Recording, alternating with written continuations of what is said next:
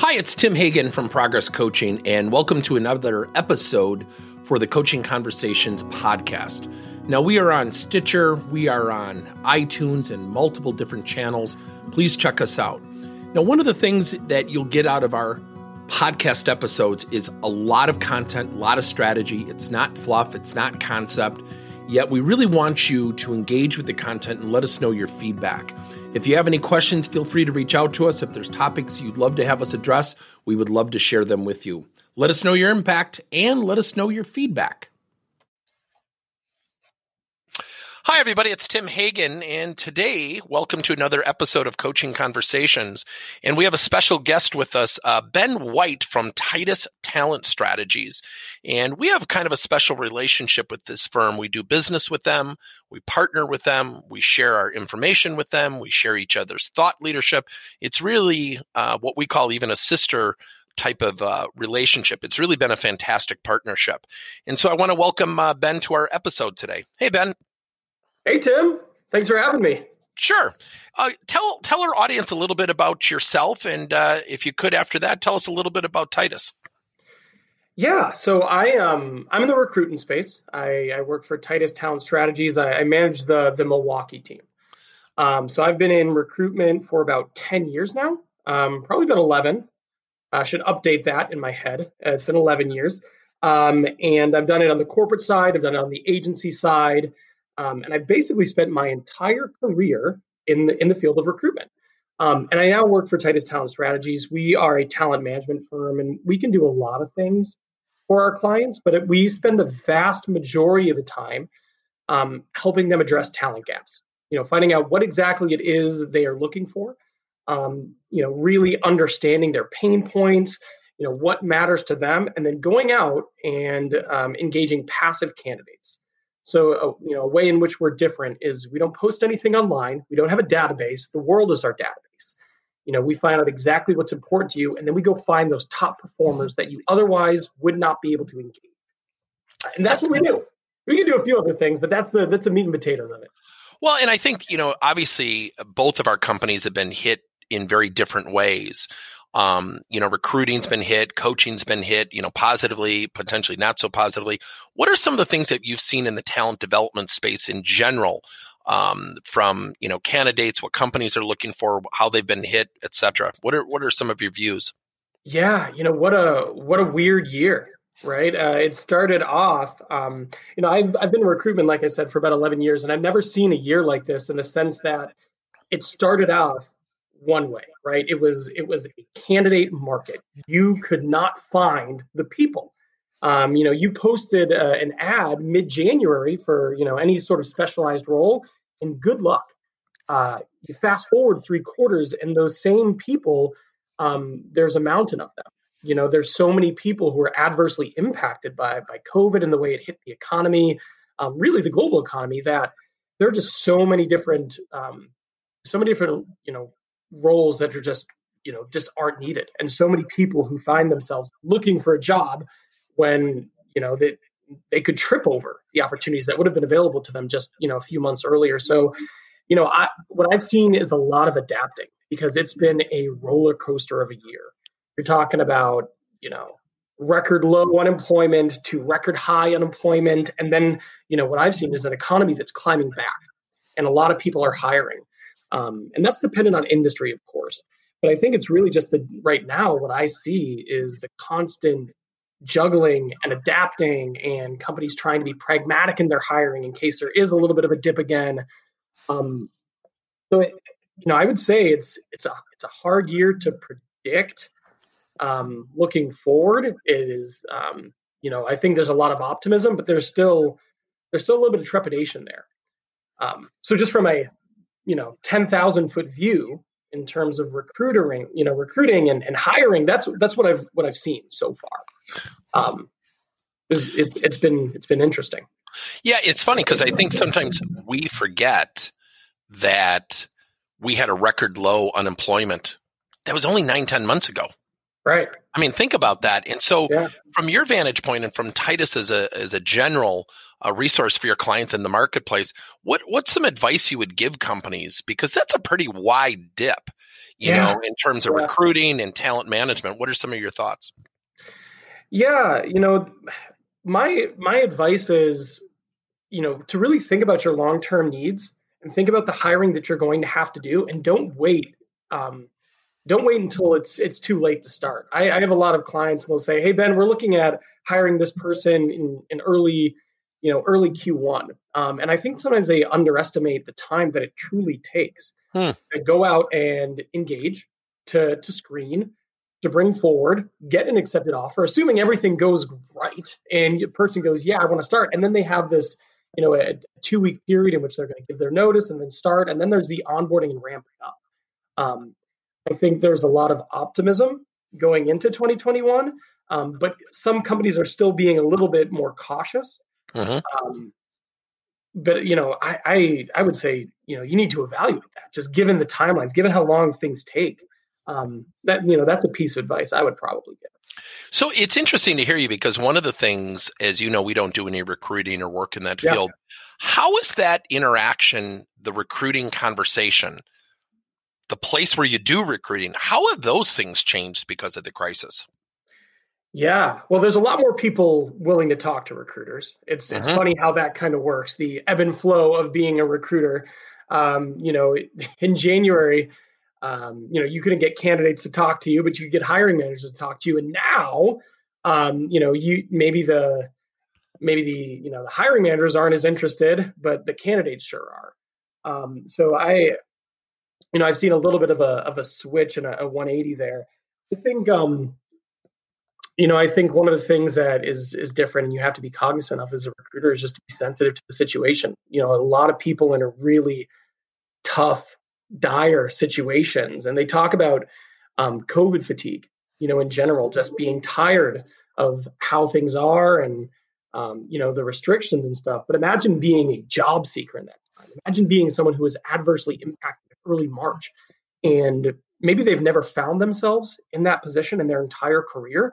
And now here they are after an arduous search of struggling and the ups and downs, let alone, you know, add, you know, add that to the fact that maybe they've got kids home who they're trying to help with Zoom school. It's just um it's a very challenging time. So I think one of the things that I, you know, advise or the recruiters or people in the space is just a general empathy towards the struggle people are you know have endured this year um, that that came out of nowhere. Well, it's funny because yesterday I was interviewing Dave Stevens from InPro, and they've they've oh. worked yeah. with your firm, and he made one of the greatest comments. And we were talking more about sales and virtual selling and sales coaching, and he said we really have to change the way we interact with people because of everything. Because especially salespeople, we can be so rhetorical. And I said, "Oh, what do you mean?" He goes, "You can't get on the phone with someone who works at a hotel and say, "So, how's business?" Right. Because you're going to come off lacking empathy, lacking sensitivity. Have you noticed that in the recruiting field as well, that we've almost got to change our language and the way we approach not only clients, but also candidates? Yeah. Oh, a hundred percent. I would say with with clients, it's it's super clear. I mean, you'd have sure. to lack almost all emotional intelligence, just call and, and, and say some of those things. Um, but you know, with candidates too, you know, it's it's it's the same thing. I mean, just like you know a client you know just like a company is adversely impacted and they've seen a dip in their business you you see this the same thing with candidates. Who have been misplaced or you know they've been struggling. They're just even the people who haven't been let go but they know their company is going through a hard time mm-hmm. just existing can be stressful. Just the the concern like hey are we going to turn the corner as an organization? Um, so i think you know when you call and you you reach out to candidates and you go hey i've got an opportunity I think you have to understand that there's a little bit more on the line right now. Like they're like, well, if I make a change, I mean, how am I to know this company's in good financial standing? And there's right. always that concern, but there's certainly more concern now when you have economic volatility. Um, so yeah, I, I, think you need to be aware of that. You, you know, it is perfectly okay to say, "Hey, I know we're just talking. This is the first time we've talked, but how are you doing? How's yeah. everything going?" Um, and I, I think it's more welcome than ever. Yeah, I, I had a client in March at a company that you guys work with as well. and it was really interesting. She was upset about the way things were going. She wasn't getting promoted fast enough. And she kind of spouted off a little bit that she had all these opportunities. And I think we were in February. And I remember saying to her, I said, just remember the grass is not always greener. Things can change quickly. Now, I in no way am pretending I predicted the COVID crisis. Right. Um, she was interviewing with three companies and felt like she had her pick. Two went bankrupt. The third stopped hiring. Wow. And because of that, she really got faced a little bit with this mirror in her face saying, mm, we kind of heard what you're complaining about. And she's rebuilding her career. And it was a really good lesson for her. And she's taking the lesson. It has really just changed so quickly in such a short period of time. So if you were to give, let's say, candidates in general, you know, one or two bits of uh, advice, what would you say because of everything that's gone on and as we enter 2021? Yeah, the best piece of advice I think I can give is just to understand um, how few and far opportunities might be. And because of that, preparation is so important. Mm. Um, I remember really early on in my career um, going to interviews and just saying, you know what, Ben, you are a people person, you are a good talker. Is research truly necessary? The answer is a is an overwhelming yes. Yes, it is necessary. Yeah. Um, so for me, you know, the the one piece of advice I would give is that as the market becomes more competitive, it only becomes more important to go into interviews and any sort of situation where you're networking to be more prepared. You know, don't just wing it. Um, there are too many people who are, um, you know, have a similar skill set, similar ability, similar background. Um, there's just very little margin for error um, and you should prepare as such. Well, and I and I think about um, even some of the adaptability with coaching. Now we've been doing yeah. virtual coaching. You guys have been a virtual company for 10 plus years. So both yeah. our companies kind of gravitated into this time probably better than some other firms just because of our own internal practices. Yet I look at salespeople today I mean, we have to sell completely differently than being in the person's office. Have you found that with candidates that they need to prepare more for that is is something they probably didn't have to like 10, 12 months ago, being virtual, being I know video interviewing's out there, but this has really kind of changed things for the candidate from that perspective as well. Would you agree? Oh, absolutely. I would say that it probably fast forwarded the adoption of video interviews a decade yeah. In like a, in, a, in in 10 months we probably accomplished what would have taken 10 years. I mean, there are people who had mm. never done that ever, like in their entire life, had never done a video interview, and now have probably done five to six of them. Um, yeah, I it's it's so interesting from my perspective because I used to have candidates, you know, a year ago be like, "Oh, video, why? Just I want to go meet people. Let me shake some hands." I'm like, I totally. And now it is it is so commonplace. It's a 180. Yeah. Well, and I I think about you know, just with sales, the long term effects. And yeah. I would say positively. And I, I read something by McKinsey that 68% of buyers today prefer virtually buying versus having someone come to their office and sell them, which I thought was interesting. Do you, you, you mentioned video interviewing being fast forwarded 10 years. Do you see any other changes that you think will be more sustainable because of what we just went through? Oh yeah, I, I see flexibility as the next frontier on uh, talent attraction and retention mm. competition. Um, you know, the you can't unring this bell, right? You had people who were doing a job and they've probably wanted some flexibility, and the employer said, "Hey, Ben, you cannot do your job from home. That is impossible." Well, 2021 hits, and it's July, and Ben is successfully doing his job from home. And so many people have seen, yeah, we absolutely can do this remotely. And there are companies who have adapted and they've said, okay, yeah, you know, we're going to do this and we're going to do it moving forward. And then you have companies who I know as soon as they can, they're going to revert back to saying, no, we want you on site. And I totally understand the merits of that, but they're going to have to compete against those companies who offer flexibility um, to candidates. And that that is going to be tough. Yeah, that's going to be interesting. I haven't thought about it from that standpoint because I would tell you we have a client out in New York who um, was in the midst of building an addition, and they canceled the addition and saved about a, I, from what I've heard, a million, million and a half bucks. And then they found out that their people really enjoyed working from home, and it was really interesting because when they found that people enjoyed that. They had never done a virtual training session, virtual meeting with customers. It was always in office, gorgeous place. And it really has had a positive impact on them. Now, if they had challenging times, of course, you know, we both know that. So it's interesting yeah. to hear you say that. So one last bit of uh, advice that you would give to whether it's companies today or candidates uh, is kind of a summary statement based on what you've seen in the marketplace this year. Yeah, yeah. I mean, I, I would say I'm gonna. I'll start with the candidates here. Um, you know, I, have given the advice of, um, you know, I, have given the advice of being prepared. So I'm going to reiterate that because I just feel like it is absolutely so mission critical to go in and be the best version of yourself.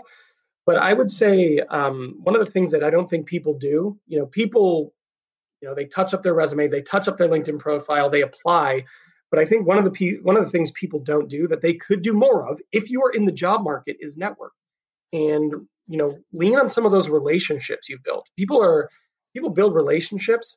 You know they they they make these friendships at work, and then they go to a different place, and sometimes they tend to forget about those friendships.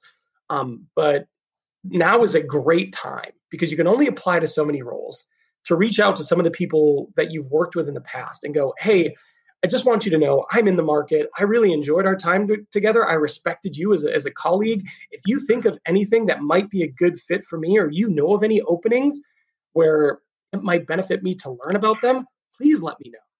Um, just because I feel like it's a different avenue. So many people, you know, they set up alerts, they look on Indeed, they look on LinkedIn, um, but don't forget about people and those relationships and, and people you've made an impression on and an impact on um, in the past.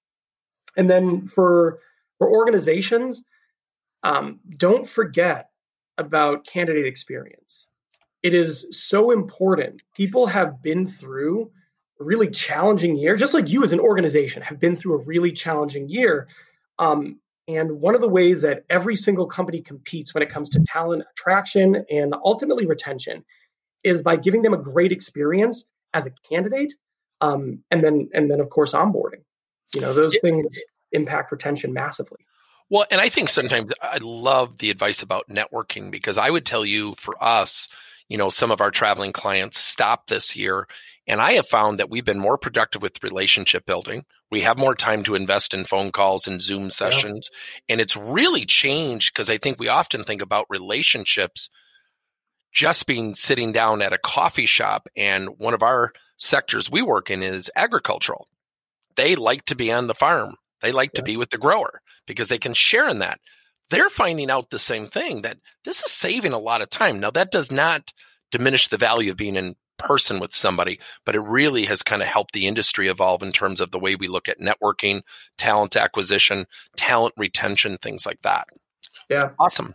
Well, thanks, Ben. I appreciate it. And uh, let me give a little bit of an editorial. We have uh, seen firsthand what Titus does. If you're looking for a firm that does some really creative work and uh, as Ben said, their their primary focus is recruiting, but they do so many things.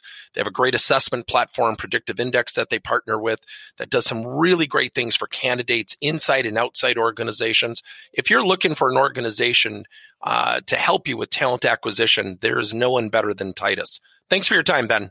Thanks, Tim. Appreciate it. Thank you for listening to another episode of Coaching Conversations by Tim Hagen and Progress Coaching. Now, our company is always coming out with new and innovative solutions to help leaders coach their employees. And recently, we just created a new service called Coach to You, where leaders can pick and choose topics and assign seven to 21 day programs for employees to learn and, more importantly, apply actions and then reflect and share what they're going to do going forward as a result of the learning.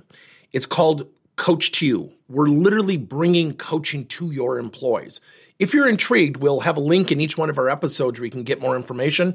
And again, thank you so much for listening to another episode.